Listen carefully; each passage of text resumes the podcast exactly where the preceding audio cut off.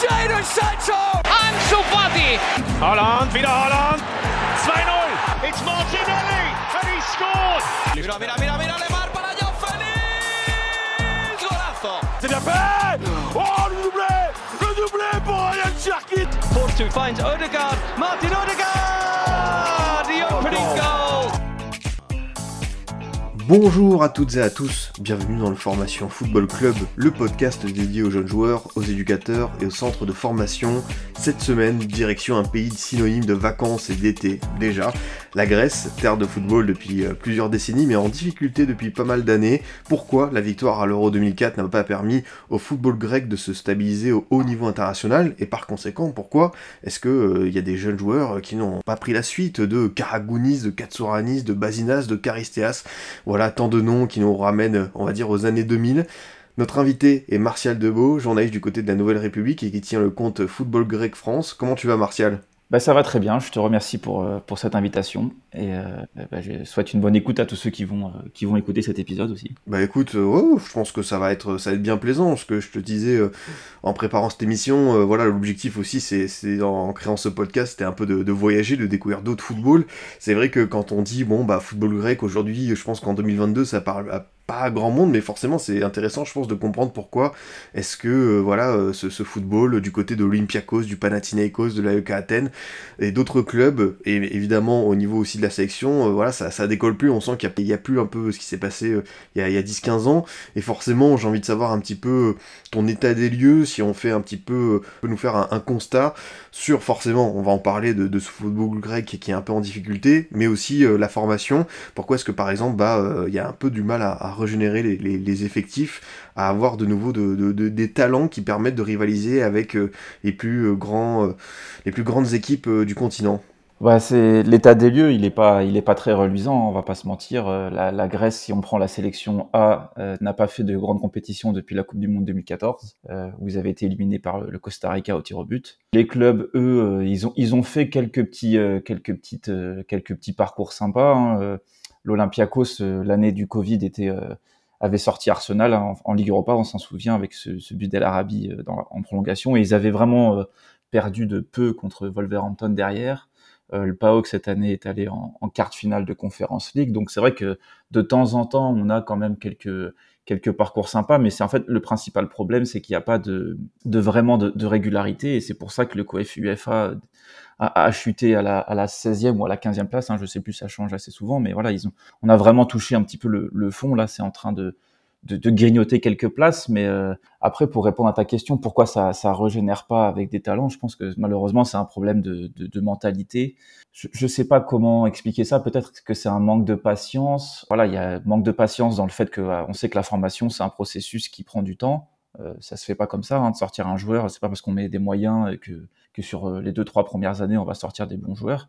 Euh, Il y, a, il y a de ça. Puis après, ça a jamais été vraiment euh, un point fort de la Grèce, hein, on va pas se mentir. Euh, à part quelques exceptions euh, de, joueurs qui ont vraiment émergé très tôt. Je pense évidemment à, Ninis, mais euh, c'est pas quelque chose qui est vraiment culturel en Grèce. Et puis, euh, et puis la crise économique aussi, euh, qui aurait pu, je pense, euh, amener un, changement de, modèle dans le football grec. Finalement, euh, on a l'impression qu'elle a été évacuée comme ça et qu'il n'y a pas vraiment eu de remise en question et qu'on est reparti sur des modèles de clubs qui sont un petit peu dans le même fonctionnement euh, que dans les années 90-2000 avec des joueurs un petit peu sur la, fin- de carrière qui viennent, euh, qui viennent pas en pré-retraite, mais, pas loin, quoi. Ça, c'est un, point que je voulais évoquer avec toi. Forcément, on parle de la Grèce et on est obligé de penser à ce qui s'est passé avec euh, la, crise économique de la fin des années 2000 qui s'est poursuivie. Tu penses que concrètement, ça a empêché euh, euh, voilà, d'investir des moyens dans la formation, dans les jeunes? Je pense, oui, forcément, parce que les priorités, elles ont été déjà de pouvoir assurer euh, les, salaires des, joueurs qui étaient en place, euh, plus éventuellement de continuer à recruter pour l'équipe première. Donc euh, c'est vrai qu'en Grèce, il y, a eu un petit changement quand même ces dernières années, mais pendant longtemps, l'é- l'équipe U19, l'équipe U17, euh, c'était quelque chose qui faisait assez peu partie de, de la vie quotidienne d'un club, ou du moins quand tu es supporter, les gens s'y intéressaient, mais disons que c'était moins... Il y a toujours eu un petit, un petit peu de retard par rapport à ça. Mais comme je disais avant, voilà, moi je me suis dit la crise économique, quand on voit les clubs euh, un peu partout en Europe, quand c'est souvent à l'échelle des clubs et qu'il y a une crise ou qu'il y a un dépôt de bilan, par exemple, bah, tu te dis voilà, bon, on a, on a tiré les leçons du, du passé, on va essayer de faire autrement, euh, de se dire voilà, on pourra plus offrir les salaires qu'on avait avant parce que on n'a plus les reins assez solides et qu'on essaie de repartir sur autre chose. Mais finalement, une fois que la crise elle a été un petit peu évacuée, il y a quand même des clubs qui ont qui en ont pâti. Hein. Je pense à, à la HEC qui est redescendu en D3, Laris qui est redescendu en D3 pareil. voilà, donc il n'y a, a, pas eu vraiment de changement de, de paradigme, mais on est reparti inlassablement sur sur sur les mêmes recettes qu'avant. Donc moi je me réfugierais entièrement derrière la crise comme excuse, parce que ce serait un petit peu exonérer aussi les présidents de clubs de leurs responsabilités et, euh, de ce qu'ils n'ont pas mis en place forcément pour que la Grèce prenne le virage du football moderne. Parce que, en fait, je pense que pour répondre à ta première question, l'explication, elle est très simple, c'est que la Grèce a pas pris le virage du foot moderne. Et quand je dis foot moderne, je dis pas forcément euh, le trading de joueurs, hein, mais, mais plutôt le côté, voilà, on a des joueurs de 17-18 ans maintenant, en 2022. Si tu joues pas en équipe première à 17-18 ans, surtout dans un championnat comme la Grèce, c'est qu'il y a un problème parce qu'on voit que les joueurs sont capables de le faire en Ligue 1, en Première Ligue, en Liga, en Bundesliga. Donc euh, c'est une question de mentalité. Il faut qu'il y ait un déclic et je sais pas pourquoi euh, il se produit pas quoi. Tu veux dire que entre guillemets le, football grec est conservateur, c'est peut-être un petit peu ce qu'on peut retrouver. Tu sais, en Italie, on a du mal à faire confiance aux jeunes joueurs et forcément, euh, faut mm. attendre beaucoup beaucoup de prêts euh, pour euh, pour qu'ils s'affirment ou alors faut qu'ils partent à l'étranger, bah comme comme Timikas, comme Retsos. Bon après Timikas, il avait quand même du temps de jeu sympa, mais pour vraiment tu vois décoller au niveau international? Ah bah, je pense que conservateur, c'est exactement le mot parce que euh, on a, on a l'impression que, euh, que les présidents ou que même les entraîneurs, parfois aussi, parce qu'il n'y a, pas, a pas que le président, euh, ils vont valoriser plus le joueur étranger que le joueur local. Et alors après, c'est vrai qu'il faut bien distinguer quand le joueur étranger, par exemple, c'est Youssef Al Arabi ou quand c'est Valbuena ou quand c'est Vierinha au PAOK, etc. Ce genre de joueurs qui sont réellement au-dessus du niveau. je pense qu'il n'y a pas de problème à ce que ce joueur-là prenne la place de titulaire par rapport à un joueur qui n'est pas encore totalement prêt. Maintenant, le principal problème de la Grèce, c'est que euh, bah, tu as énormément de joueurs étrangers euh, que je qualifierais de, moyens, entre guillemets, euh, qui arrivent de, je sais pas, de D2, de D3 espagnol, des joueurs qui sont un peu en échec, même en Ligue 2 en France, etc. Et c'est ces joueurs-là, en fait, qui, prennent un peu la place des joueurs locaux et euh, bah, comme tu l'as dit, ils sont obligés de s'exiler pour euh, pour avoir du temps de jeu. Et c'est vrai que Tsimikas, j'espère vraiment que ce que ce que ce qu'il est en train de faire à Liverpool, mais surtout ce qu'il a fait avant de pouvoir s'imposer à l'Olympiakos, fera comprendre aux joueurs grecs que euh, bah voilà, on, on te donne pas ta chance en Grèce. C'est triste et c'est dommage, mais en même temps, voilà, il faut parfois aussi se dire, bah voilà, maintenant je prends mes affaires, je signe pas ce premier contrat pro, ou euh, je fais le forcing pour partir parce que je sais que j'aurai pas le temps de jeu. Il y en a qui le font de plus en plus. Euh, je pense à un mec comme Pavlidis, par exemple, attaquant de, la Z Alkmaar, qui est parti très très jeune. Euh, il est parti, je crois qu'il a dû partir à Bochum très jeune ou à Stuttgart, je sais plus exactement. Et, il a fait sa formation dès les U19 ou les U17 en Allemagne. Et on voit que dans son style de jeu, bah, il, est complètement différent de, des, des attaquants vraiment formés en Grèce. Et euh, c'est pour ça qu'il a, je pense qu'il a aussi un peu de mal à performer en sélection, c'est parce que euh, bah lui, il est sorti un peu de ce moule euh, de formation grecque et c'est difficile de trouver un style de jeu qui correspond à ses qualités. Mais je pense que c'est un exemple qui peut servir aussi aux, aux, jeunes joueurs dans les équipes U19 ou dans les équipes B de se dire bon bah peut-être qu'on a fait notre temps en Grèce, et que c'est à nous, cette génération, de faire comprendre au club que si ils, nous respectent pas entre guillemets, ben on ira voir ailleurs quoi. Ouais, tu l'as dit, il y a des jeunes joueurs qui partent assez tôt. Euh, j'ai aussi l'exemple de, de Mavropanos euh, qui est euh, qui était du côté d'Arsenal, là qu'on retrouve à Stuttgart. Lui, pareil, j'ai regardé en préparant cette émission, je crois qu'il est parti à, 18 ans. Il y a aussi peut-être, bon, quand on a des bons jeunes, ils doivent partir très très tôt, et finalement, le, football grec, d'un point de vue local, vraiment du championnat, n'en profite pas. Ah bah ça, moi, c'est quand, comment dire, euh, Mavropanos, de mémoire, il a, il a signé pour un peu plus de 2 millions à Arsenal. Donc c'est vrai que comme ça, quand tu mets la somme comme ça euh, de tête, enfin sur, sur, le papier, par ça peut paraître élevé pour euh, pour les clubs grecs, mais j'en reviens à ce que je disais avant, c'est-à-dire que 2 millions 5, par exemple, les clubs grecs, ils vont le ils vont le dépenser sur sur un joueur ou un ou deux joueurs qui viennent d'un championnat plus élevé. C'est des joueurs qui auront, je sais pas moi, 26, 27, 28 ans et qui souvent finalement apportent pas pas grand chose, alors que il pourrait y avoir, mais c'est un peu le reproche qu'on fait au PSG aussi, c'est-à-dire euh, pourquoi l'Olympiakos, par exemple, qui est, qui est le club dominant à l'heure actuelle, a pas posé 2,5 millions sur Mavropanos pour le garder deux ans, trois ans et le revendre derrière? Ça, c'est un truc que j'explique pas parce que peut-être que sur le moment, ils n'ont pas confiance en ce joueur-là et euh, ils vont préférer. Euh, je pense qu'ils ils avaient mis 7 millions sur Engels à l'époque qui a fini par partir un an après à Reims, puis en Angleterre. Maintenant, il est revenu en Belgique.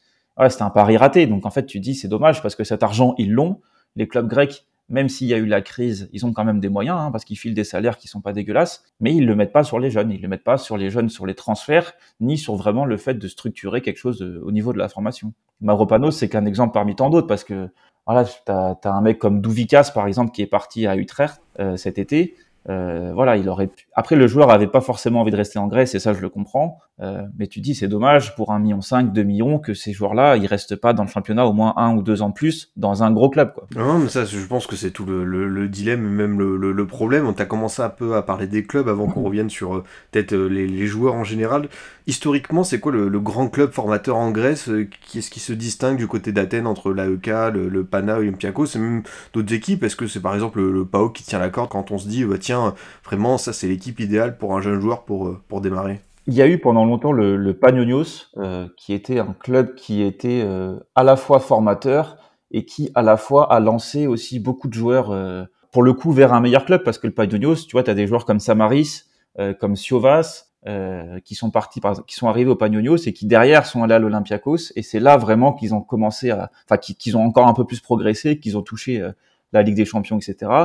Et quand Panionios était en place dans le paysage du football grec, on avait une certaine continuité aussi en disant bah on a un club. Panionios c'est un vrai club historique. C'est un club euh, je vais pas refaire toute l'histoire du club mais c'est un des clubs les plus anciens en Grèce euh, avec les réfugiés euh, de la guerre euh, face à, enfin, contre la Turquie etc donc il y avait une vraie un vrai ancrage historique. C'est un club d'Athènes et ce club, il s'était dit, bah voilà, nous, on va essayer de, de, de, de donner sa chance aux, joueurs grecs. Et t'as des joueurs comme Bakasetas, comme Siopis. Bah, je vais parler de Siovas, de Samaris, et j'en oublie encore parce que j'ai pas tout en tête, mais c'était un vrai club formateur vraiment et qui avait un rôle majeur aussi pour que ces joueurs-là, ils aient du temps de jeu dans un club qui pouvait espérer peut-être jouer même l'Europe ou au moins les playoffs pour l'Europe. Et sauf que ce club-là, bon, il, a dégringolé parce qu'il y a eu des problèmes financiers. Euh, après, pour revenir au club formateur, le Panonio, euh, le Panathinaikos, pardon, fait, fait historiquement du, du bon boulot.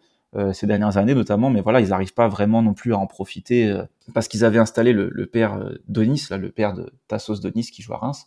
Et en fait, à la Fouzos, le président l'a viré de manière un peu inexplicable, alors qu'il avait tout un projet de qui avait servi pour restructurer le club quand il y avait eu les sanctions, que le club avait été privé d'Europe ces dernières années parce que il y avait des problèmes financiers, etc. Et en fait, ce qui manque, c'est la continuité. Donc, pour te répondre à ta question, il n'y a pas vraiment de, de de référence en information. Euh, ces dernières années, le PAOK a énormément progressé là-dedans et euh, ils ont ils ont ils ont trusté tous les titres en, en U19 notamment. Je crois que l'équipe euh, était restée invaincue plusieurs saisons. Voilà, mais c'est c'est cyclique parce que ça tient pas à grand chose finalement. Ça tient souvent à un entraîneur. Au PAOK, c'était Pablo Garcia.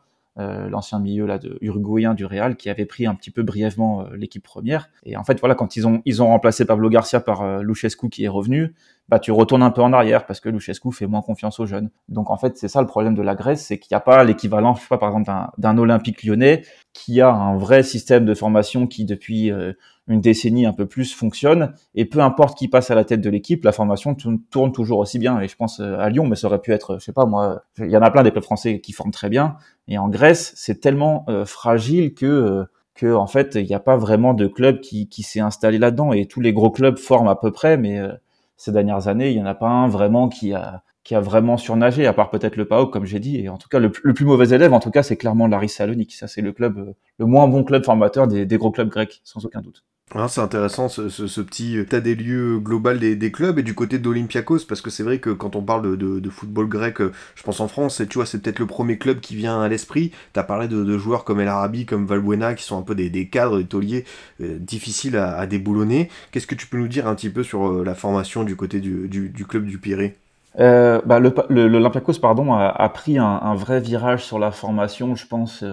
il y a un peu moins. Je pense que c'est quand Marinakis a repris le club ça n'a pas été immédiat, mais disons qu'il y a eu une structuration du club. Euh, je pense notamment aux infrastructures, parce que maintenant l'Olympiakos a des, a des vraies bonnes infrastructures, vraiment de haut niveau européen. Ça, c'est pas des joueurs en, en particulier, mais c'est vraiment voilà une, une organisation autour euh, qui fait que bah, les joueurs, ils ont un cadre, ils ont euh, des installations de haut niveau, etc. Donc déjà, ça c'est un, un, premier point. Euh, après, à l'Olympiakos, le problème, c'est que euh, tu as des joueurs qui sortent de temps en temps mais l'exigence, pardon de, de, résultats est telle que euh, c'est, tellement dur pour ces joueurs-là de, de, de s'exprimer, d'avoir une place. Et euh, on parlait de Tsimikas avant, mais Tsimikas pour qu'il revienne, il a fallu qu'il fasse euh, un prêt à Edgeberg d'abord et ensuite un prêt à Willem II où il était titulaire pour que quand il revienne, il, soit entre guillemets crédible aux yeux de l'entraîneur pour se dire bah ce, ce mec-là je peux le mettre dans la rotation euh, parce que le problème à l'Olympiakos c'est que les passerelles bah voilà il, il, manque des passerelles entre les joueurs qui sont vraiment capables de jouer en équipe première et les entraîneurs qui se disent bah moi je suis là euh, mon siège il est un peu éjectable parce que si je gagne pas je me fais dégager euh, en, un mois, quoi. Enfin, j'ai caricature un peu, mais c'est un peu ça l'idée. Et ça, ça, ça, crée un peu un blocage. Et le, seul qui avait réussi à, à, à surmonter ça, c'était Paolo Bento, qui était euh, Paolo Bento. Il est passé sur le banc du club. Euh, je sais plus en quelle année. Faut, je suis en train de regarder.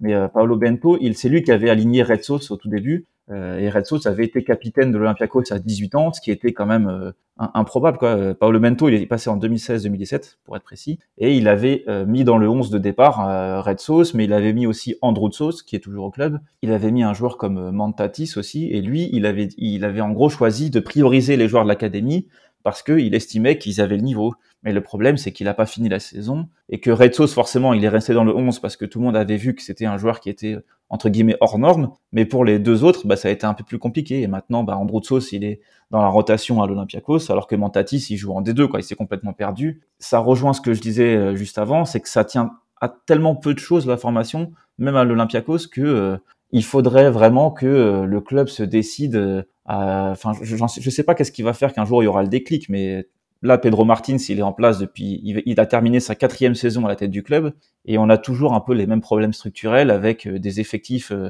de 30-35 joueurs, euh, sans compter les jeunes. Et avec 30-35 joueurs, on, l'a bien vu, je reprends l'exemple du PSG, mais on voit bien qu'un mec comme Pochettino, il préférera utiliser Danilo ou, Paredes ou des joueurs de, ce calibre-là, plutôt que de miser sur Michu et Simons. Et bah, l'Olympiakos a une échelle différente, hein, bien évidemment, je compare pas les joueurs, mais c'est la même logique, c'est-à-dire que en fin de saison, quand il joue les playoffs et qu'il n'y a plus trop d'enjeux, bah, plutôt que d'aligner vraiment une équipe très jeune, tu vas quand même avoir des joueurs qui n'ont pas trop joué cette saison et qu'on va faire jouer un peu en, en, espèce de récompense, un peu comme ça, voilà, parce que ça a plus vraiment d'intérêt, quoi. Et c'est là que ça doit changer, je pense. Non, je trouve que le, le, parallèle est intéressant euh, par rapport au, statut, au cadre, aux anciens qui empêchent certains jeunes. Et puis ce qui est intéressant, c'est l'équipe d'Olympiakos, c'est que je pense qu'il y a un joueur qui symbolise un petit peu cette génération creuse. Alors il y a eu quelqu'un de formidable comme Manolas du côté de la Roma, de Naples, qui a fait une très belle carrière, tu vois. Mais moi, de ce que je me souviens, quelqu'un comme Fortunis, quand il arrive, euh, dans ses jeunes années, il est présenté comme un gros espoir du football grec, et ce gars-là n'a jamais décollé. Tu vois, pour moi, ça symbolise un petit peu ce, football grec qui a eu du mal à, se régénérer, à trouver de nouveaux cadres. Je sais pas ce que t'en penses. Ah bah Fortunis, pour moi, c'est un, c'est un cas euh, très intéressant parce qu'il illustre plusieurs, euh, plusieurs mauvais côté, on va dire, de ce que là j'appellerais plutôt du côté du footballeur grec. En, l'occurrence, on a parlé un petit peu des présidents, tout ça, mais aussi le footballeur grec. Euh, tu parlais de mentalité conservateur, mais Fortunis, faut savoir qu'il est, il est passé par les équipes de jeunes de l'Olympiakos, et ensuite il est parti un peu dans un petit club là à Tricala, avant d'aller à l'Asteras, qui est un club, je pense, euh, plutôt connu pour, enfin, pour ceux qui sont un petit peu plus avancés dans la connaissance du football grec, mais c'est un club régulier de, de D1. Et, et, de là, en fait, il a fait, il est parti en Allemagne à, à Kaiserslautern pendant trois saisons, euh, où il a fait une saison en Bundesliga et deux autres en deuxième division. Et ça s'est pas très bien passé parce que je pense que le problème de Fortuny, c'est que c'est et d'autres joueurs grecs avant lui, c'est que c'est pas, euh, c'est pas le, des, des, vrais bourreaux de travail ou du moins c'est pas des joueurs qui euh, apprécient réellement de sortir de leur zone de confort. Donc euh, après Fortunis, il est, il est revenu à l'Olympiakos et il a, il a fait quand même de très très belles saisons. Hein. Il y a une saison où il met, euh, il met quasiment 20 buts en championnat. Euh, il en fait deux autres à plus de 10 buts. Et euh, je pense que le, le, tournant, je pense, c'est l'été 2019 où tu as West Ham qui, qui, a, qui avait fait une belle offre quand même pour le faire venir. Et l'Olympiakos avait réussi à le faire prolonger euh, avec un, un, énorme contrat à l'époque, enfin un des plus gros contrats du football grec. Et euh, bah, le mec derrière a enchaîné euh, deux ruptures des ligaments croisés en, trois saisons. Donc euh, voilà, là il a, il a, je crois qu'il a bientôt la trentaine, il a 28 ans, un truc comme ça, et 29 ans pardon. On peut considérer que c'est quasiment fini, qu'il a raté le train pour pour une belle carrière parce qu'il avait largement les capacités, mais c'est qu'en fait voilà, il y a, a, pas ce je sais pas quel est, quel est l'adjectif qui pourrait coller. Je sais pas si c'est de la grinta, je sais pas si c'est de la niaque, de la hargne. Mais tu vois, enfin, je vais reprendre l'exemple avec la France quand tu vas, euh, pour ceux qui suivent un peu, je sais pas moi, des U17, des U19, même l'équipe réserve, un joueur dès qu'il sent que euh, il y a l'opportunité d'aller ailleurs ou dès qu'il sent que le club le, le, gère pas forcément comme lui il aimerait, bah ils hésitent pas à partir en fait. Ils se disent bon bah, si si ici j'ai pas ce que je veux, je l'aurai ailleurs, je l'aurai euh, ailleurs en France ou ailleurs en Europe. Et en Grèce, j'ai l'impression qu'ils sont encore il y a dix ans en arrière quand tu avais une espèce de de loyauté extrême envers un club ou plutôt ils ont la sécurité du contrat et ils se disent bah là en Grèce je suis la star du club, je suis le titulaire indiscutable. pourquoi en fait j'irai à West Ham en première ligue? C'est exigeant, c'est dur. Est-ce que je vais avoir ma place, etc. Et tu dis quand même quand tu es à l'Olympiakos, même si tu es une star du club, West Ham, ça se refuse pas forcément. Et, en fait, ce qui se passe derrière, bah voilà, c'est deux ruptures de ligaments croisés et, c'est fini pour toi. Donc, ça tient aussi, je pense, à la mentalité des joueurs eux-mêmes qui, pour la plupart, euh, ont pas vraiment ce côté euh, football moderne, quoi, comme je disais un petit peu plus tôt. Non, ça, euh, je pense que ça, on va en parler juste après en évoquant aussi une nouvelle, cette nouvelle génération de joueurs qui, qui a bien changé depuis l'époque, enfin la victoire à l'Euro 2004. Si quand même on devait faire un espèce de portrait robot d'ADN type du joueur grec, qu'est-ce que tu pourrais nous dire sur aujourd'hui le jeune joueur qui, qui sort de ces différents clubs? Qu'est-ce qu'il a comme qualité? Est-ce qu'il est polyvalent euh, euh, au niveau du caractère, du, physique? Est-ce que tu peux nous dire un petit peu, ou alors c'est forcément beaucoup beaucoup de profils différents? Bah, ça aussi, c'est un des problèmes, à mon avis, de la, formation grecque, parce que je pense que quand tu vois l'équipe nationale, par exemple, il n'y a pas vraiment de joueurs créateurs. Donc oui, il y a, un joueur comme Fortunis qui était pour moi le seul vrai créateur que la Grèce elle a à l'heure actuelle, dans un style toute proportion gardée, mais un petit peu euh, joueur un peu comme Riquelme, c'est-à-dire euh, c'est pas le mec qui va courir, bon il court, plus que Riquelme quand même, mais c'est pas le plus gros euh, marathonien de l'équipe. Mais en fait, en Grèce, tu as l'impression qu'ils produisent que des joueurs essentiellement des, des, milieux de terrain défensifs ou même des défenseurs qui, qui en fait, leur qualité principale, c'est tu as l'impression que c'est courir. quoi. Il manque un peu de créativité. Il n'y a pas le joueur, euh, t'as pas le joueur, euh, comment dire, t'as pas ce joueur qui a une un toucher de balle réellement au-dessus de la moyenne. Alors tu en as quelques-uns. Tu as un mec comme, comme Limnios, euh, Dimitris Limnios, là, qui, qui est à, à, Col, à Cologne, pardon, euh, cette qui était prêté à Twente cette saison, qui est lui plutôt un, un ailier à l'ancienne, le genre de mec qui, qui bouffe la ligne et qui a une technique un petit peu au-dessus de la moyenne. Mais derrière, tu as l'impression que les joueurs, c'est quasiment que des copies conformes. quoi. C'est des joueurs un, peu complets, mais finalement qui manquent un petit peu de, de créativité. Je pense que c'est vraiment le mot qui manque euh, en Grèce, de la créativité. Je, fais un parallèle avec l'émission que tu avais faite sur, euh, sur l'Irlande, parce que j'avais euh, noté un point que je trouvais très intéressant. C'est que la, la, personne qui intervenait disait que en Irlande, on avait aussi l'apport de, de, joueurs qui étaient issus euh, de, de, de, métissage ou alors qui, qui étaient issus de, l'immigration qui était plus récente en Irlande.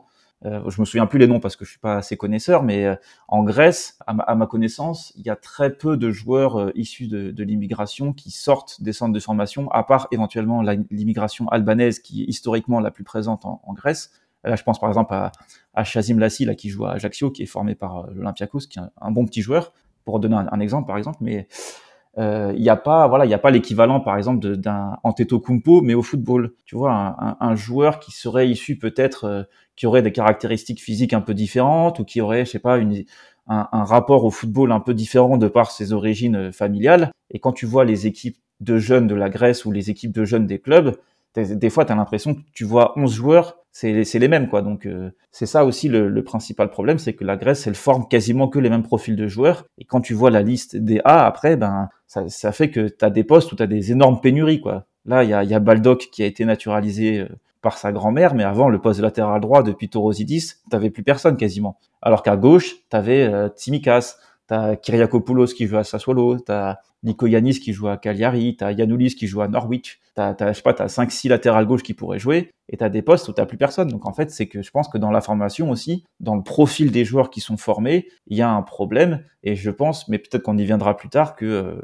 le sacre de 2004, à, mon avis, euh, on est quasiment 20 ans après, on peut, on peut presque dire que ça a eu plus d'effets négatifs que positifs, parce que euh, quand tu demandes aux gens c'est quoi le style de jeu grec, ils vont te dire c'est d'abord bien défendre, solide, euh, un peu comme avait fait Réagel à l'époque. Mais voilà, et en fait, je pense que dans les mentalités des gens, tout le monde attend de voir un espèce de nouveau Karagounis en Grèce.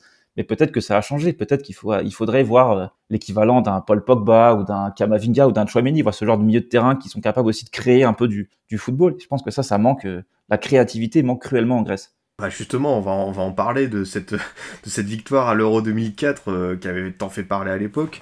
Concrètement, le, titre de l'émission, c'est pourquoi est-ce que la Grèce n'a pas su capitaliser sur cette victoire? Parce que ça avait créé quelque chose d'assez fort sur l'instant T avec euh, Otto avec cette culture de, jeu défensif. Et peut-être que la Grèce aurait pu continuer à jouer comme ça, mais on a l'impression que ouais, euh, 18 ans après, il reste pas grand chose. Alors euh, en termes de, tu vois, de, euh, de, de, de, retombées, de, d'impact sur les jeunes, on a l'impression que bah, ça a pas su créer un élan. Alors oui, tu l'as dit, il y a eu des qualifications en Coupe du Monde, il y a eu, un, il y a eu des euros, des participations, mais voilà, euh, depuis 8 ans, euh, tu l'as dit en, dans ton propos initial, la Grèce ne participe plus à une compétition internationale. Je, vais compléter euh, ton, propos parce mmh. que j'avais préparé mes petites fiches pour illustrer. Parfait. pour, parce que on parle de l'équipe A de la sélection, mais le problème il est beaucoup plus profond parce que les U17 de la Grèce, ils ont jamais dépassé ils ont, depuis, depuis l'an 2000, ils ont fait que trois participations à l'Euro U17. Ils ont jamais dépassé les groupes. Et la dernière fois qu'ils ont participé, c'est en 2019. Euh, les U19, eux, ils ont été, ils ont fini quand même deux fois deuxième de l'Euro en 2007 et 2012. Mais depuis 2015, ils, y participent plus. Euh, les U20, ils ont fait une seule Coupe du Monde U20 dans leur histoire, c'est en 2013. Et les U21, ils n'ont pas fait d'Euro U21 depuis euh, 2002, où ils étaient allés en quart finale. Donc, pour te dire, avec ça, tu peux rien faire. Avec ça, ton équipe A, elle va jamais se régénérer vraiment avec des joueurs parce que ça voudrait dire que euh, euh, même si on sait qu'en France, les U21 pendant longtemps, ils n'ont pas fait l'Euro, tu peux avoir un, un, vivier qui se régénère, mais si tes joueurs ils participent ni en U17, ni en U19, ni en U20, ni en U21, au bout d'un moment, ton équipe A, elle explose. Et euh, en effet, 18 ans après, je pense qu'il reste, on peut le dire, il reste presque plus rien parce que de cette génération 2004 tu as, tu as Zagorakis qui était revenu à la tête de la Fédé il y a pas longtemps, mais il est resté quelques mois avant de démissionner. Karagounis, je sais même pas qu'est-ce qu'il fait de sa vie. À mon avis, il est, loin du football. T'as as un mec comme Dabizas qui avait été directeur sportif du Panathinaikos, mais il s'est fait virer, il est pas resté longtemps. Karisteas, il était directeur sportif de l'Aris, mais il est pas resté. T'en as quelques-uns, c'est des agents. Euh, Katsouranis, il était, directeur sportif d'un club en D2, je sais plus, sais même plus lequel, mais il est même pas resté longtemps. Enfin, en fait, ils ont, ils ont rien apporté ces mecs-là après leur carrière, ils n'ont pas apporté grand chose en fait. Euh, t'as pas, euh, t'as pas un Didier Deschamps, t'as pas un Zidane, t'as même pas un Patrick Vieira, un Thierry Henry, un mec qui fait une carrière de coach un peu balbutiante, mais dans des bons clubs. En Grèce, t'as rien en fait. Ils ont pas, ils ont pas transformé, je pense, le foot comme il l'aurait dû, parce que ce qu'avait mis en place Réagel, c'était, c'était, euh, c'était très bien, mais ça avait peut-être pas vocation à être pérenne, parce que en fait, il, fallait quand même pas mal de facteurs pour que l'euro, enfin pour que la Grèce gagne l'euro. Après, la Grèce n'était pas une sélection, euh, c'était pas non plus, euh, c'était pas le Liechtenstein. Hein, J'ai pas envie de dire que c'était un, enfin c'était pas non plus euh, un truc miraculeux parce qu'il y avait quand même des joueurs de bon niveau, mais voilà, c'était un truc qui était pas forcément pérenne sur le temps, même si tous les joueurs, la plupart, ont fait des belles carrières. Ouais, les clubs ont pas pris le virage du foot moderne et à mon avis, comme je disais un peu avant, ça leur a, ça leur a fait enfin, ça leur a fait à tort, je pense, croire que la le seul moyen pour ce pays de, de gagner quelque chose ou d'être bon, c'est euh, d'avoir des mecs qui ont de la grinta, c'est d'avoir des mecs qui ont de la hargne, etc. Et ça, euh, je pense qu'on on, le sait. Après, moi, je suis pas entraîneur, donc je peux pas, je peux pas affirmer que c'est une vérité absolue, mais tu peux pas gagner en 2022, même en 2020 ou en 2015, etc. Tu ne gagnes pas des, des trucs majeurs, ou même tu te qualifies pas à un tournoi avec ça tu peux pas te qualifier qu'avec de, qu'avec de la grinta parce que sinon ça se serait et euh, il y a des équipes qui se qualifieraient plus régulièrement parce que euh, elles ont de la hard mais ça suffit pas. Le football c'est euh, avant tout un sport de, technique de tactique. Et la Grèce elle a, complètement raté ce virage du foot moderne. Et à chaque trêve internationale je le vois et ça me ça m'attriste encore un peu plus à chaque fois. Je me dis mais quand tu prends les joueurs un par un c'est quand même pas possible que ça se passe comme ça. Il y a des sélections qui objectivement sont moins fortes sur le papier mais il y a un cadre, il y a, un travail qui est fait sur des années, tu as des entraîneurs qui restent en place, euh, etc. Et puis tu as des équipes de jeunes qui fonctionnent beaucoup mieux. Mais sauf que la Grèce, il n'y a, pas grand chose de réellement, enfin, il n'y a pas grand chose auquel on peut vraiment se, se raccrocher, quoi, de positif, je veux dire. Ouais, non, mais je, je, vois tout ce qu'a fait ce que tu veux dire. Est-ce que tu penses que il faudrait peut-être un, un, déclic au niveau du jeu, tu sais, enfin, comme il y a pu avoir avec le Danemark, tu sais, ils ont fait appel à, à Capellas, un ancien du Barça, pour diriger leurs espoirs. Est-ce que tu penses que ça peut passer par ça? Quelqu'un avec une vision, euh, un regard neuf sur ce football-là, pour dépoussiérer et aller de l'avant? Euh, ben, Quand euh, Van Chip a été nommé, John Van Chip, c'était si on, c'était présenté comme un, un espèce de disciple, pardon, de Johan Cruyff parce que c'était un ancien joueur, un ancien international néerlandais, et que le mec arrivait avec des principes de jeu, etc. Euh, après, il s'est quand même heurté à la réalité d'un football qui est pas facile à gérer, hein, parce qu'en interne, il y a pas mal de, je sais pas quel mot utiliser, mais c'est très chaotique, on va dire. Tu as beaucoup de, de clubisme exacerbé, c'est-à-dire que si tu apprends tel joueur, c'est parce que et il joue dans tel club, donc tu favorises tel club, etc. T'as les, as les agents derrière qui aussi poussent parfois aussi pour que les joueurs soient, soient retenus. Hein. Il y a eu des choix un petit peu, un petit peu bizarres. Pour moi, je pense que le déclic, j'espère qu'il viendra avec Poyet parce que moi, euh, même si beaucoup de gens étaient euh, sceptiques quand il a été nommé, j'ai tout de suite, je me suis tout de suite dit, Poyet, c'est le, c'est le parfait entraîneur pour relancer une dynamique vraiment uniquement de résultats. Alors, je ne dis pas que Poyet c'est un minimaliste en termes de football, Mais euh, déjà là, la Ligue des Nations, elle a commencé par deux victoires 1-0, et je pense que c'est exactement ce que l'équipe avait besoin, c'est-à-dire c'est plus facile d'ajuster, de choisir des joueurs, d'en lancer euh, quand il y a un cadre et quand il y a des résultats que quand il y en a pas. Et je pense que la Grèce avait réellement besoin de ça parce que depuis le Mondial 2014, il n'y a pas eu euh, de série vraiment positive de résultats euh, sur la durée. Et ça, c'est hyper dur d'introduire des jeunes joueurs quand ça gagne pas et quand tu dois gérer des trucs un peu extra-sportifs comme le fait d'écarter Socrates et Manolas et Siovas. Ça met une pression énorme sur les joueurs qui arrivent derrière et qui sont, qui évidemment ont pas le même CV, ont pas le même niveau et qui évidemment échouent et donc après, tu remets toujours tout en cause perpétuellement. Mais le déclic, à mon avis, il passera peut-être, par exemple, là, si sur ces quatre matchs très rapprochés, la Grèce en gagne 3 sur 4, voire miraculeusement 4 sur 4, là, peut-être qu'on aura un déclic. Euh, ceci étant, je pense que le principal déclic que la Grèce, euh, enfin, qu'il faudrait pour la Grèce, c'est tout simplement trouver un, numéro 9 parce que on peut parler autant de formation, etc. Mais euh, je regardais par exemple, je sais pas, la Macédoine du Nord ou même la Bosnie. Si t'as pas un Pandev, si t'as pas un, un Dzeko par exemple, c'est ça aussi qui te qui te tient une sélection quasiment à bout de bras. Et en Grèce, euh, bah, c'est le désert, quoi. Mais c'est peut-être à relier avec la formation aussi, mais il n'y a, y a, pas de numéro 9 qui s'impose. Là, le meilleur buteur de la Grèce, dans les 23, c'est quand même Bakasetas avec 7 buts, quoi. 7 buts en 47 sélections, c'est un milieu offensif. Il y a très peu de sélections en Europe qui ont un meilleur buteur à 7 buts, hein. même les plus faibles. C'est vrai que ça, pèse pas bien lourd. Euh, Gustavo Poyet, euh, moi je l'ai connu du côté des Girondins et je, vois à peu près ce que tu veux dire sur la volonté d'avoir des résultats assez vite pour peut-être mettre le groupe en confiance et ça avait fonctionné du côté de Bordeaux. Donc euh, voilà, on peut souhaiter du côté du football grec. Voilà, il est arrivé en février de cette année. Bon, c'est tout récent pour faire un petit bilan, c'est pas évident. Mais est-ce que tu sens quand même que ça peut être le coach, voilà, qui, peut redonner un petit peu cet talent avec des jeunes joueurs en, les installant, en parvenant peut-être à refaire des liens avec la formation? Ah ben, je sais pas. J'espère que ce sera lui. Moi, je, je, pense sincèrement que ce sera lui parce que il a un passé de joueur. Euh, il a déjà coaché en Grèce. Il a été coach de l'AEC euh, il, y a, il y a quelques années. Euh, on, va pas, on va pas refaire son CV, mais c'est Gustavo Poyet dans le football, c'est quelqu'un entre guillemets, si je peux parler un peu comme comme les jeunes. Euh, voilà, et comme tu l'as dit, euh, il y a quand même déjà des trucs, des motifs de satisfaction. Euh, tu as une charnière centrale avec euh, Mavropanos pardon, et Hatidiakos de Akmar qui s'est installé. Tu as Vlakodimos, le gardien, qui est un, un, un, bon gardien de niveau européen, voire un très bon gardien. Euh, voilà, tu as Timikas qui, euh, qui, a, qui a beaucoup progressé avec, avec Liverpool. Tu as une structure quand même globale. Tu as Bakasetas qui est le vrai leader de cette équipe et qui maintenant est un tout bon joueur avec Trabzonspor. Sport. Euh, voilà, donc tu as, quand même euh, des bases et il restera il restera à intégrer bah, les jeunes joueurs comme comme Solis par exemple qui qui va devoir se relancer je pense cet été. Euh, mais euh, voilà aussi les joueurs qui sont en, en, U21 derrière et qui sont en fin de en fin de parcours. Donc voilà je pense que Poyet peut être cet, cet homme là et la Ligue des Nations j'espère même si je trouve qu'elle n'a pas vraiment d'intérêt dans l'aspect global mais peut-être que pour une sélection comme la Grèce avoir remporté un groupe même symbolique euh, bah, ce sera toujours mieux que rien et ça peut réenclencher une dynamique. Et je pense que c'est ça la principale, euh, le principal intérêt de cette compétition pour la Grèce. T'as parlé, Martial, de la formation des numéros 9, et forcément, faut qu'on en dise un, petit mot, parce que on a l'impression qu'il y a quand même une grosse, grosse carence à ce poste, et, et moi je repense à quelqu'un, alors là je vais faire plaisir aux anciens qui écoutent l'émission, mais euh, Samaras, qui nous avait marqué lors de la Coupe du Monde 2014, est-ce qu'aujourd'hui on peut encore former des Samaras? Alors je te dis pas que c'est l'attaquant le plus prolifique, mais dans le style, dans ce qu'il va donner, euh, voilà, c'était quand même quelqu'un d'assez intéressant, et c'est vrai qu'aujourd'hui, est-ce que, voilà, les, entre guillemets, certains jeunes euh, mouillent moins le maillot, je sais pas comment l'expliquer, mais on a un sentiment que revoir des profils à, Samaras, alors toi tu me parlais de, de Grinta et tout, il faut peut-être d'autres choses, mais c'est vrai qu'au moins Samaras, il était là, il, plantait quoi.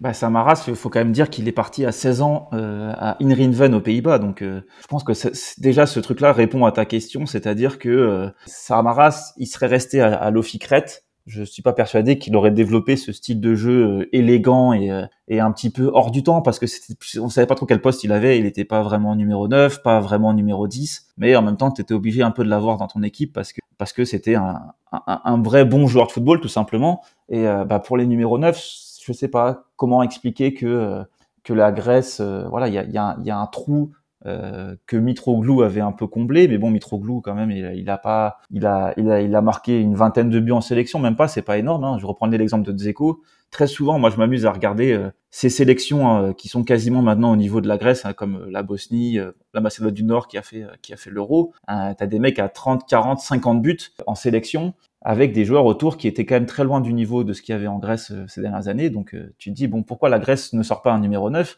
Et bah, parce qu'en fait, les mecs, soit ils font des mauvais choix de carrière, soit ils s'écroulent totalement dès qu'ils vont à l'étranger, comme Couleris, par exemple, qui était à Toulouse, qui était peut-être le, successeur. Mais en fait, on s'est rendu compte que non. Après, euh, je reviens à Mitroglou, il, c'est des joueurs qui n'ont pas vraiment de longévité, parce que Mitroglou, euh, quand il a signé à Marseille, après, sa première saison, ça a été la dégringolade. Voilà, là, on a, euh, on a quand même euh, Pavlidis qui tourne très bien à Alkmaar, on a Yakumakis qui, qui tourne plutôt bien au Celtic Glasgow, et, dès que ces mecs-là, ils arrivent en sélection, mais t'as l'impression qu'ils perdent leurs moyens, qu'il y a trop de pression, que le style de jeu convient pas à leur qualité. Ils, ils arrivent pas à, à, à vraiment euh, à vraiment euh, se, débloquer. Mais c'est vrai qu'à bout d'un moment, bah, des fois, ça, ça, tu te dis, mais qu'est-ce qui, qu'est-ce qui se passe Qu'est-ce qui fait que euh, toutes les sélections en Europe, elles arrivent à sortir euh, euh d'un mec comme Isaac en Suède? Qu'est-ce qui fait que la Grèce peut pas sortir une fois tous les 15 ans, 10 ans un joueur comme ça? Mais il sortira, la Grèce produira jamais un joueur comme ça qui est capable de réussir d'abord dans son championnat, puis de s'exporter et de réussir à chaque fois en changeant de club à progresser et à se mettre au niveau du club. Parce que la Grèce, ce qu'elle fait pas trop mal, c'est sortir un joueur qui sera pas trop mauvais en Grèce. Mais ce joueur-là, dès que tu le sors de la Grèce, en 90% des cas, il va complètement se, casser la gueule euh, une fois qu'il sera parti à l'étranger et tu vas le voir revenir au pays euh, dans, sous les 2-3 ans et voilà quoi. Koulouri, c'est ce qu'il a fait, hein. il est revenu à la Tromitos, il a fait une plutôt bonne saison, mais bon, on peut considérer que le train de le train est un peu passé quoi. Ah non, ça c'est sûr que le, le, train pour ce type de, de joueur est, est, passé et puis en plus tu parles de, de Koulouris, enfin mm. c'est vrai que les derniers joueurs qui sont passés par euh, par, par la Ligue 1, bah voilà, tu parles de, de lui, il y a eu, on a évoqué en cours d'émission euh, euh, l'ami, euh, comment il s'appelle Donis à Reims. Anastasios Donis, oui, il y en a eu un aussi du côté bah, de Saint-Etienne, il y a eu Red Sauce qui... Quatre à Nice. Non, il y a quatre à Nice. Quatre à Nice, bien sûr, voilà, c'est ce que je pensais. C'est vrai que bon, c'est pas les... Red Sauce, c'est les blessures le problème, Red Sauce, c'était pas le niveau, c'était que physiquement, je pense qu'il il, il est cassé, quoi. Parce que Saint-Etienne, si tu te rappelles bien, Ressos, il fait, deux premiers matchs. Je me suis dit, ça y est, enfin, il, se relance, il était bon, il était, tu vois, c'est un beau défenseur, il relance, etc. Et puis derrière, il se blesse. Non, c'est vrai qu'il n'y avait pas eu de, chance pour lui. On parlait du profil de Samaras des anciens, il y a aussi quelque chose euh, que je retrouve peut-être chez les milieux de terrain, ou on va dire les cadres, euh, et ça me fait penser à l'émission qu'on a fait sur les, les, jeunes Serbes. Tu vois, en termes de profil, les, les Karagounis, les Katsouranis, les euh, Zagorakis, tu vois, vraiment dans cet état d'esprit de on aime tellement la Grèce qu'on fait quelque chose de formidable. Enfin, il y, y, a vraiment une aura autour de ces joueurs, et on a l'impression que chez les jeunes, enfin, on a du mal à, tu vois, à pouvoir retrouver ce type de profil. Alors, depuis le début de l'émission, on a évoqué plein de facteurs qui expliquent pourquoi, au niveau bah, voilà, de la crise économique, de, du recul de la Grèce tout simplement dans la hiérarchie du football mondial, mais rien en termes de, de, de, de joueurs avec du charisme, c'est vrai qu'on a l'impression que revoir des joueurs comme ça, les, les, les ouais, j'ai envie de dire Karagounis et compagnie, euh, bah, ça va être très très compliqué quoi. Ah bah c'est, il faut faire le deuil aussi de Karagounis, Katsouranis, etc. parce que c'est des joueurs que, que la Grèce ne reverra jamais. Hein. C'est-à-dire que c'est des joueurs qui ont connu euh, des clubs grecs qui étaient en Ligue des Champions tous les ans, qui était performant en, Ligue des Champions tous les ans, qui euh, avait une, une, vraie passion pour le club où il jouait. Et, euh, voilà, il n'y avait pas les réseaux sociaux, tout ça, donc on les voyait jamais s'afficher euh, en, en, vacances, etc. Parce que ça, c'est un truc qui est énormément reproché aux joueurs grecs, euh, mais pas qu'en Grèce, hein, mais, que, mais beaucoup en Grèce quand les résultats ne suivent pas, c'est que c'est en gros c'est la génération Mykonos, quoi. C'est la génération qui se met en story sur Instagram à Mykonos et que quand quand faut vraiment euh, se relever les manches en sélection, bah il y a, plus personne. Mais je suis d'accord avec ton constat. Tu parlais de la Serbie, mais c'est vrai que je la Serbie avec euh, il y a quand même Bon, ça fonctionne tout, enfin tout ne fonctionne pas très bien en Serbie, mais le parti, je regardais la finale de la Coupe de Grèce, de la Coupe de Serbie par exemple, j'avais fait le sur Twitter, j'avais posté un truc, euh, j'avais regardé, tu avais, je me souviens plus exactement le nombre, mais tu avais sur 22 joueurs, tu en avais, euh, en avais deux ou trois de chaque côté par 11 de départ qui étaient étrangers. Tu en avais quatre ou cinq qui étaient des binationaux, c'est-à-dire euh, des, mecs qui étaient internationaux avec la Bosnie ou, le Monténégro surtout, mais qui étaient euh, euh enfin, avec la nationalité serbe, et tout le reste c'était des Serbes. Et la Serbie a compris aussi, le partisan, l'étoile rouge, tous les ans ça vend des jeunes joueurs, ça fait, fait jouer des jeunes joueurs. Et je pense que c'est aussi en faisant jouer ces jeunes joueurs plus tôt que tu peux espérer avoir euh, un mec qui a, qui a de la grinta ou qui a un, un caractère qui, qui, se rapproche de Karagounis. Parce que si tu attends que le mec à 22, 23 ans, euh, il, il, il, se transforme en un leader d'une équipe, etc., je veux dire, il va jamais y arriver. quoi. Donc, euh, Mais le seul le joueur, moi, je trouvais qui s'en rapprochait le, le, plus de, de, de Karagounis dans l'attitude, c'était un peu c'était Zeka. Enfin, c'est Zeka, qui est paradoxalement un joueur qui est arrivé du Portugal et qui a été naturalisé parce qu'il est resté longtemps je trouvais que les gens étaient durs avec lui, mais c'était le, rare joueur qui s'était pris d'amour pour la Grèce, pris d'amour pour son club et qui, euh, avait compris ce que ça représentait de jouer pour le Panathinaikos et pour la sélection. Mais ça aurait pu être euh, l'Olympiakos, c'est pareil. Et euh, t'as l'impression que des fois les, joueurs, ils ont pas ils se rendent pas compte que voilà, la Grèce attend depuis euh, depuis X années qu'une génération prenne le relais et se disent bah nous, on va remettre un peu la Grèce à un niveau acceptable au moins. En fait, t'as l'impression que bah il y en a pas un qui a les épaules suffisamment larges pour assumer ce rôle. Quoi. C'est un rôle difficile, c'est vrai, mais même un mec comme Manolas n'y est jamais arrivé parce que je pense pas qu'il avait l'attitude adéquate euh, pour gérer, enfin pour pour être le leader d'une sélection. C'est un très bon joueur de club, mais c'est pas vraiment un bon joueur de sélection. Socratis y est moyennement arrivé, euh, donc peut-être que ce sera un joueur comme Bakasetas qui est pour l'instant le leader euh, technique et le leader sur le terrain de cette équipe. Et j'espère qu'avec Poyet, euh, que Poyet va responsabiliser suffisamment ces joueurs-là, voire des joueurs, des joueurs plus jeunes, pour se dire bah au moins si mon mandat il dure pas très longtemps, j'aurais donné des responsabilités à des jeunes joueurs et ces jeunes joueurs-là dans le futur seront amenés à, à, prendre le relais avec d'autres jeunes joueurs. Ce que, ce que font d'autres sélections aussi. Mais bon, la Grèce, euh, la Grèce, tu vois, tu as, as 4-5 mauvais résultats et ça, il y a tout qui change, quoi. C'est ça le problème aussi. Ouais, de, la, la, stabilité, c'est sûr, euh, c'est pas évident en Grèce depuis pas mal euh, d'années. T'as dit quelque chose par rapport à cette euh, génération Mykonos, des critiques du, du public, d'une forme d'impatience aussi par rapport à, à, ces jeunes qui, bah voilà, pour qui peut-être la sélection nationale, ça, ça importe moins que la, génération d'avant. Est-ce que voilà, il y a quand même cette forme de, de, de critique ou peut-être voilà, deux générations qui ne se comprennent pas? Je pense, oui. Après, ça, c'est ça, ça, on peut l'appliquer à tous les tous les pays, tous les clubs, tous les tous les machins, enfin tous les toutes les divisions, enfin toutes les sélections. Pardon, je vais y arriver. Euh, mais c'est vrai qu'on sent pas ce. Euh, on revient, on va en revenir à Karagonis, mais c'est vrai que Karagonis, c'était, t'avais l'impression que c'était euh, le mec pouvait mourir sur le terrain et que même s'il perdait, au moins il se battait quoi. Et euh, ça, c'est quelque chose qui que le public attend de voir aussi dans la sélection, mais ça peut être un peu pernicieux parce que ça en revient à ce que je disais tout à l'heure, c'est que euh, si tu veux des joueurs qui se battent, euh, des fois par, malheureusement c'est pas forcément les meilleurs joueurs. Si les joueurs ils ont que de l'agressivité ou de, la combativité à offrir, bah il, va manquer un peu quelque chose. Mais c'est vrai que les gens euh, avec tous ces résultats négatifs là qui, ont eu lieu ces dernières années, ils auraient peut-être aimé voir au moins un sentiment de révolte de joueurs euh, qui montent au créneau ou, ou qui se disent euh, voilà euh, moi ça me convient pas. Siovas a essayé de le faire et du coup bah, il s'est fait exclure la sélection. Mais bon au moins voilà il aura il aura donné son avis et peut-être que les gens attendaient de voir dans cette génération de, de jeunes joueurs bah, quelqu'un qui, qui, qui, sort du lot, mais peut-être pas que pour le côté euh, footballistique, qui se disent bah voilà, euh, moi j'en dors plus la nuit des, des résultats, c'est la honte, euh, voilà, ça, ça me va pas. Pour moi, la Grèce, c'était, j'ai connu la Grèce quand j'étais gamin, c'était une vraie bonne sélection. Pourquoi on n'y arrive pas, etc. Mais tu as l'impression que même la remise en question, elle, elle est pas présente chez les dirigeants, elle est pas présente chez les entraîneurs. Euh, au niveau national, j'entends, mais elle est pas, elle a jamais vraiment été présente non plus chez les joueurs. Et c'est pour ça que les gens les ont critiqués sur euh, les vacances à Mykonos, etc. Parce que quand t'as quand as la sensation que le joueur il se donne pas à fond, et ça on le voit aussi dans d'autres clubs, etc. Bah c'est, tu vas tu t'arrêter sur des détails. Et bah, malheureusement, le joueur il va en vacances, il met une photo sur un transat ou dans un bar, etc. Et tu vas dire, bah regarde-moi lui, il se donne pas à fond, euh, c'est honteux quoi. Alors qu'en fait, je pense que comme tu l'as dit, c'est un peu de l'incompréhension, je pense, en, entre les générations et, ça s'est tellement écroulé rapidement en Grèce que cette génération-là, la nouvelle, elle n'a pas vraiment eu des bases saines pour euh, appréhender le football de sélection et parce que c'est quelque chose qui prend du temps. On peut pas demander à des joueurs qui ont 8 10 sélections de tout de suite mener la Grèce à une grande compétition. Voilà, on voit que même en équipe de France, tu as des tauliers qui restent euh, pendant des années, même si sportivement il y a des joueurs qui mériteraient peut-être plus d'être à la place. Et voilà, sauf qu'en Grèce, le taulier en question, il a un niveau sportif qui est beaucoup trop faible, ne serait-ce que pour rester en sélection. Et ça, c'est ça aussi. Il y a, il y a plein de facteurs qui se qui s'entrechoquent. Et c'est pour ça que je suis un peu pessimiste, c'est parce qu'il faut régler un, une quantité de choses qui est assez faramineuse quand même.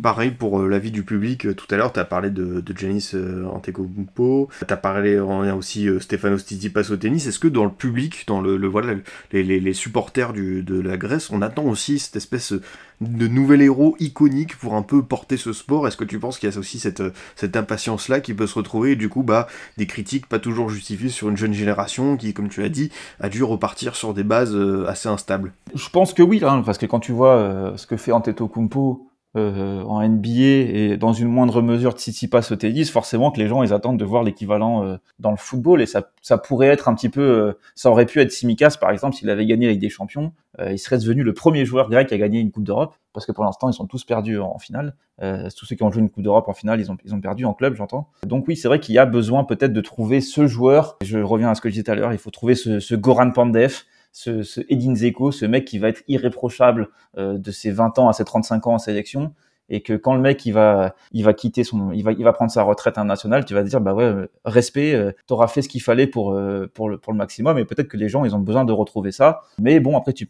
Antetokounmpo Tsitsipas c'est des mecs qui sont encore partis assez jeunes de la Grèce donc euh, ça veut aussi dire que je pense que le public les Grecs eux-mêmes ont bien conscience des maux de la Grèce, de, de ce qui va pas, des infrastructures, de la mentalité, de, du, du, fait que les décisions elles prennent beaucoup trop de temps à se mettre en place, etc. Et je pense qu'ils sont à la fois soucieux de voir quelqu'un émerger, mais je pense qu'il y en a beaucoup qui sont résignés aussi malheureusement parce que bah, faut voir les affluences de la sélection, c'est catastrophique. Quoi. Il, y a, il y a très peu de personnes qui vont voir euh, la sélection nationale parce que les gens s'en sont complètement détachés et ils se sont rapprochés peut-être plus du club qu'ils supportaient. C'est vrai qu'il n'y a pas vraiment de bouée auquel se raccrocher. Quoi. Si ça tenait vraiment à l'émergence d'un joueur, pourquoi pas, mais les, les, rares joueurs qui émergent, euh, sont très loin de faire euh, le parcours que fait Antetokounmpo euh, au basket quoi. Ouais, tu l'as dit, c'est ça, ça, ça, va être un Timikaz qui fait son petit bonhomme de chemin euh, à, Liverpool, mais comme tu as dit, hein, c'est un remplaçant dans un très grand club. On, est vraiment dans, l'attente, et enfin, c'est vrai, comme tu dis, hein, les, affluences, ça, parle aussi, c'est le moyen de mieux comprendre un peu, de prendre le pouls d'une sélection. Euh, voilà, c'est terrible, 18 ans après euh, la victoire à l'Euro, comme je te disais, on a l'impression qu'il n'y a, y a, plus rien qui reste à part les souvenirs. Bah, c'est exactement ça. Et en plus, euh, pour moi, le, vrai regret, en fait, c'est plus euh, le 2014, la Coupe du Monde 2014. Pour ceux qui s'en souviennent, la Grèce perd, perd, euh, perd au tir au but contre le Costa Rica. Mais je suis vraiment persuadé que l'équipe de 2014 de la Grèce où tu avais euh, tu avais euh, Socratis qui était quand même euh, assez jeune encore, tu avais déjà Manolas qui était à son époque de l'Olympiakos si je dis pas de bêtises où il était vraiment un, très très bon défenseur. Tu avais une vraie belle équipe, tu avais euh, Olebas sur le côté gauche, enfin tu avais Karagonis qui était encore là, euh, tu avais Katsouranis qui était encore là aussi si je dis pas de bêtises. Cette Coupe du monde moi elle me laisse beaucoup de regrets parce que bon déjà tu avais un sélectionneur Fernando Santos qui a fait de très belles choses derrière et je me suis et je me dis que si la Grèce avait passé ce tour contre le Costa Rica, tu aurais, je pense là, eu un parcours euh, assez poussé dans un dans une Coupe du Monde déjà qui a un niveau, je pense, supérieur, un petit peu plus supérieur, à, enfin plus relevé peut-être, je sais pas, que la que l'Euro. Et là, ça aurait été plus pérenne parce que on était sur un style de jeu un peu différent, un peu plus ouvert, même si Fernando Santos c'est pas non plus le plus grand euh, adepte du jeu euh, offensif, mais voilà, c'est pour moi un truc qui laisse des regrets parce que euh, ça aurait pu vraiment, je pense, faire basculer la Grèce dans autre chose. bah en fait, voilà, tu perds au tir au but. J'ai l'impression que quand quand Gekas a raté son tir au but, en fait, le foot grec est un peu mort ce soir-là, quoi. Navas a un peu tué le, foot grec parce qu'ils bah, ont jamais jamais su se relever de ça. Et tous les joueurs qui étaient supposés être des cadres dans cette sélection, bah, ce sont ont pas eu le rôle qu'ils auraient dû avoir. Et, depuis, bah, ça rame, ça rame, ça rame. Bah, il y a très, y a très peu de, de chances que la Grèce refasse ne serait-ce qu'une phase de poule d'une grande compétition, je pense qu'il va falloir attendre encore quelques années. quoi. Ouais, Peut-être que la Coupe du Monde à 48, ça pourra profiter, on sait pas. si, non, mais c'est vrai, je, le, seul, le seul aspect positif euh, que, je, que je note quand même, c'était un truc euh, dont je pense qu'il faut parler parce que ça, ça, ça arrive pas dans beaucoup de pays, euh, c'est l'instauration des équipes B en, en, deuxième division. Je sais pas si tu avais prévu d'en parler plus tard, mais c'est un truc pour moi, je pense, qui est important de mentionner parce que euh, depuis la saison dernière, donc il y a eu une saison où ça a été mis en place, euh, l'Olympiakos, le Panathinaikos, l'AEK et le PAOK, ils ont une équipe B qui joue en deuxième division et qui peut pas pendant quatre saisons, elle peut pas descendre, elle peut, pas monter évidemment, mais elle peut pas descendre pendant quatre saisons. Et ça, ça c'est quelque chose que je que je trouvais très intéressant parce qu'en Grèce, t'as pas d'équipe réserve en fait. Donc c'est-à-dire que tes U19 quand ils sont euh, en dehors de la catégorie d'âge, ils sont lâchés dans la nature. Les, meilleurs restent dans l'ossature du gros pro, mais euh, ils jouent jamais parce que tu as des effectifs de 30-40 joueurs dans les gros clubs et euh, les jeunes, évidemment, c'est toujours la, la soupape d'ajustement. Et donc, ils n'ont pas de rencontre le week-end même si en France, on sait qu'en réserve, maintenant, c'est de moins en moins la tendance de faire redescendre les pros, mais au, moins, ça existe la possibilité de le faire. Et les autres 19 qui n'ont pas de contrat pro, bah, c'est bonne chance, quoi. C'était lâché dans la nature, et t'as aucun match pro au compteur, donc après, pour rebondir, c'est quasi impossible. Alors qu'avec ces équipes B, euh, tu as la possibilité de donner du temps de jeu euh, à tes jeunes joueurs, tes U19, certains joueurs de la rotation qui qui sont pas rentrés en cours de jeu ou qui ont besoin d'avoir un peu de rythme aussi, plus les joueurs qui reviennent de blessures, etc.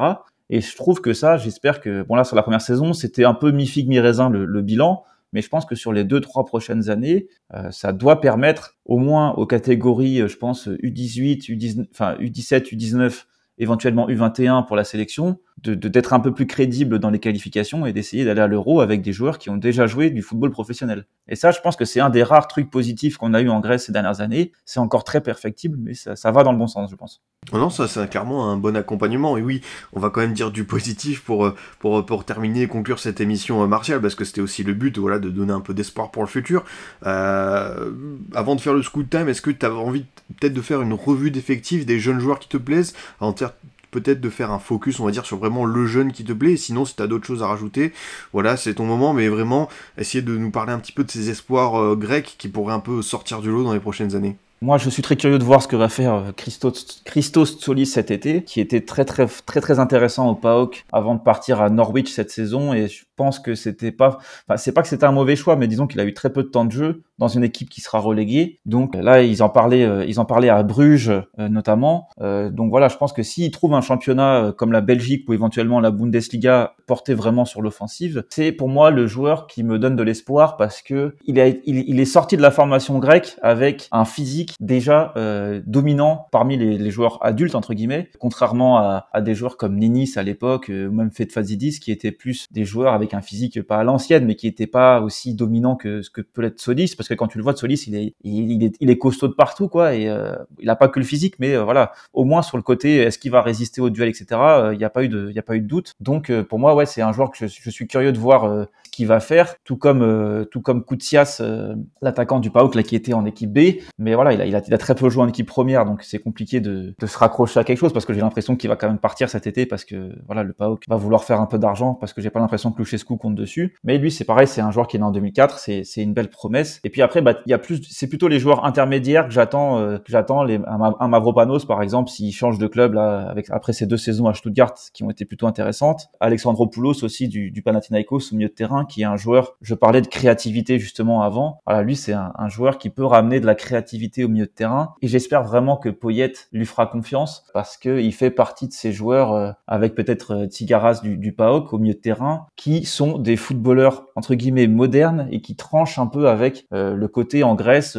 il faut que le 6 ce soit avant tout un, un espèce d'aboyeur, pitbull, etc. et qui éventuellement aura des qualités de relance alors que ces joueurs-là, ils ont une, ils, récupèrent pas mal de ballons mais ils ont une belle qualité de pied et je pense que c'est ce qui manque. Donc là, Tigaras du PAOK et, et Alexandropoulos, j'espère que la saison prochaine, euh, ils auront du temps de jeu dans, leur club respectif parce que c'est des joueurs qui peuvent vraiment euh, monter en, puissance. Puis après, euh, après, qu'est-ce qu'il y a comme comme joueurs il, y a, il y a pas mal de joueurs aussi en Grèce qui, qui partent dans les primavera des clubs des clubs italiens. Il y a Kourfalidis qui a été appelé récemment en sélection. Christos Kourfalidis qui joue à, Cagliari et Cagliari qui a été relégué, hein, je pense en, en, série B. Si tu me corriges si je me trompe, mais je crois que Cagliari descend en série B. Et Kourfalidis a été appelé pour la première fois en sélection sans avoir vraiment beaucoup joué. Il a fait que deux apparitions en série B, en série A, pardon. Donc je pense que lui, voilà, avec la, descente, parfois il faut un petit peu un alignement des planètes. Je le vois bien jouer lui la saison prochaine euh, en, série B dans un championnat qui, à mon avis, correspond un petit peu aux qualités des, joueurs grecs parce qu'il y a aussi euh, Koutsoupias, Ilias Koutsoupias qui, qui joue euh, qui joue en Grèce qui joue en série B, pardon, je vais y arriver. Il était prêté à Ternana cette saison, et je pense que lui, euh, voilà, c'est des joueurs comme ça qui peuvent tirer leur épingle du jeu euh, au milieu de terrain dans, dans, des championnats qui sont peut-être un peu moins portés. Euh, c'est ça.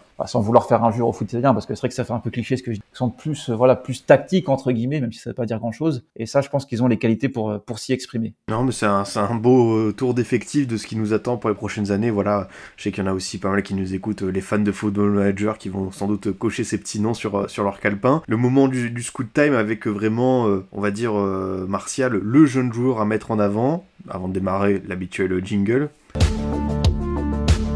Le Scoot Time, à la découverte des jeunes joueurs. Voilà, c'est la présentation euh, du, profil du, jeune joueur qui, selon toi, mérite une attention toute particulière, en parlant voilà de son parcours, de ses qualités, qui, selon toi, est un peu le joueur tant attendu pour redorer le blason du football grec. Ou peut-être pas, mais juste un jeune joueur qui te plaît bien.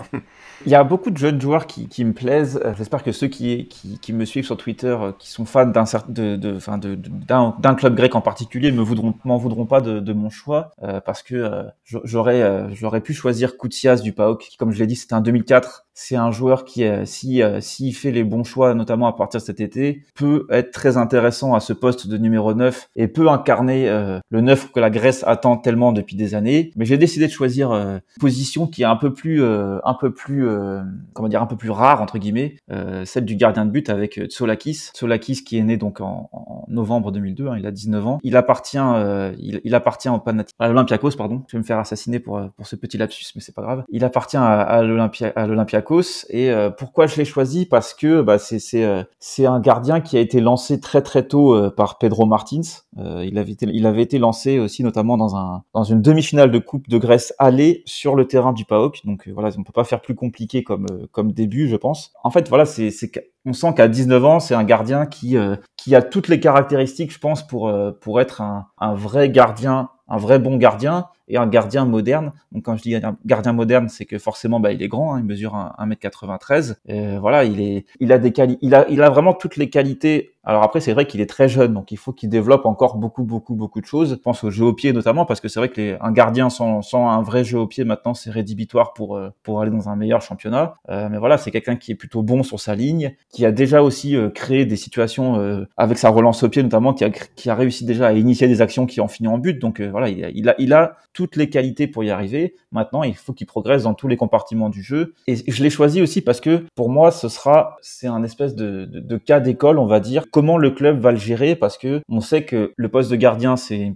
une position très compliquée, que l'Olympiakos c'est un club où il y a beaucoup de pression. Et euh, bah voilà Pedro Martins ils, ont, ils avaient José ça l'Olympiakos euh, avant qui est parti à Wolverhampton, ils l'ont remplacé par Vaklik le gardien de la République tchèque qui est un très bon gardien d'ailleurs. Et tu as un numéro 2 derrière qui est l'Islandais Christinsson qui est un numéro 2 plus expérimenté euh, mais voilà la saison prochaine euh, Christinsson probablement va partir cet été, Solaki sera le numéro 2 le vrai numéro 2 il a il a pris pas mal de temps de jeu en, équipe B cette saison, la fameuse équipe B dont je parlais euh, tout à l'heure, ce qui a permis de le faire progresser, ce qui a permis de mettre en évidence certaines lacunes aussi. Hein. il n'est pas encore euh, parfait, notamment je pense sur les sorties, sur la sur comment dire sur la l'évaluation, enfin l'appréhension d'une frappe de loin, la trajectoire, voilà l'appréhension de la trajectoire, parce que parfois en, équipe U21 de la Grèce, il a fait quelques matchs très moyens où il a fait des, espèces de voilà de, fautes directes, on peut le dire, mais c'est quelqu'un qui peut faire basculer aussi, je pense, les mentalités en Grèce en se disant j'ai un gardien de 19 ans, il a certaines qualités, donc je prends le risque de le faire jouer. Pedro Martins l'a fait cet été parce que euh, c'est euh, lui qui a commencé euh, la phase de qualification pour la Ligue des Champions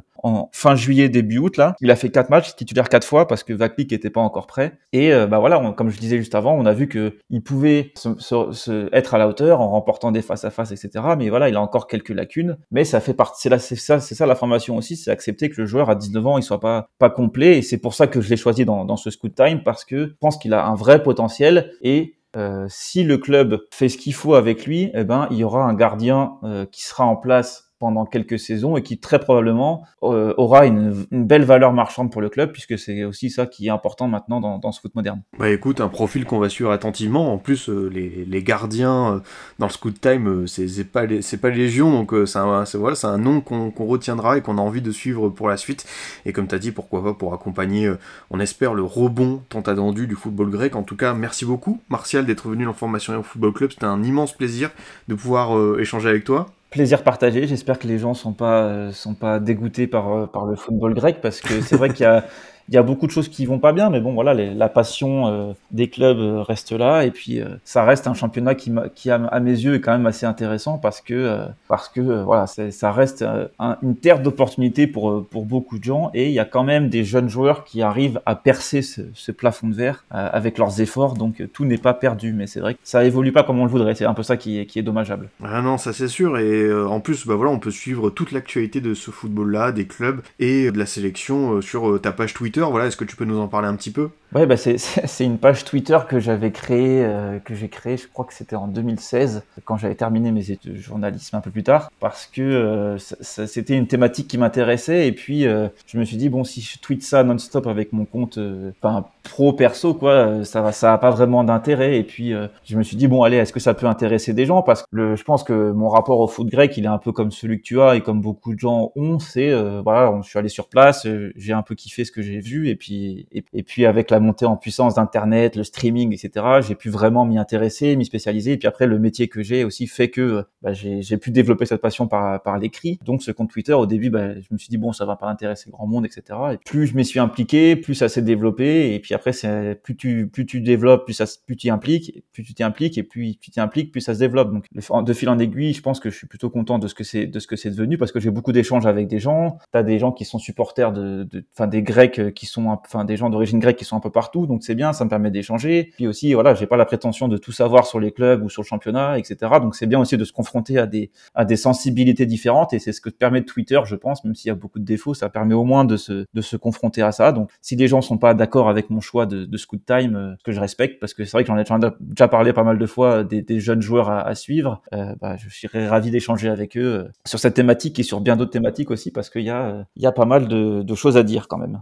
Ça va. Je pense qu'ils t'en voudront pas. Je pense qu'ils ont bien compris que il y, a, pas de place pour trop de, de clubisme. Mais voilà, je pense qu'en plus on a pu parler vraiment de tous les clubs, de parler de pas mal beaucoup de, joueurs qui n'étaient pas que dans l'Olympiakos ou au Pana. Donc je pense qu'on a fait un, vraiment un beau tour d'horizon. En tout cas, encore merci Martial d'être venu. C'était un, plaisir de pouvoir te recevoir dans ce podcast. Bah, et merci surtout de m'avoir laissé la parole. C'est vrai que c'est important quand, euh, quelqu'un te pose une question. C'est vrai que j'ai apprécié d'avoir eu le temps de répondre, même si mes, réponses sont parfois un peu longues, mais euh, sans être coupé tout le temps, des fois c'est appréciable aussi. Ah bah écoute, il n'y a pas de quoi. De toute façon, c'est le but aussi. Hein, c'est de laisser développer voilà, le podcast qui fait encore plus d'une heure. Est-ce que euh, quand j'ai lancé cette émission il y a deux ans, j'aurais cru faire un podcast de plus d'une heure sur euh, le football et la formation en Grèce? Sans doute pas, mais voilà, c'est le plaisir aussi de pouvoir euh, approfondir, aller au bout des choses. Donc voilà, c'était très sympa en tout cas d'être avec toi. Eh ben, au plaisir. De mon côté, chers auditeurs, je vous dis à bientôt pour un autre numéro. Vous pouvez toujours nous écouter sur Deezer, Spotify, SoundCloud, iTunes et Google Podcast. A très vite pour une nouvelle émission du Formation Football Club.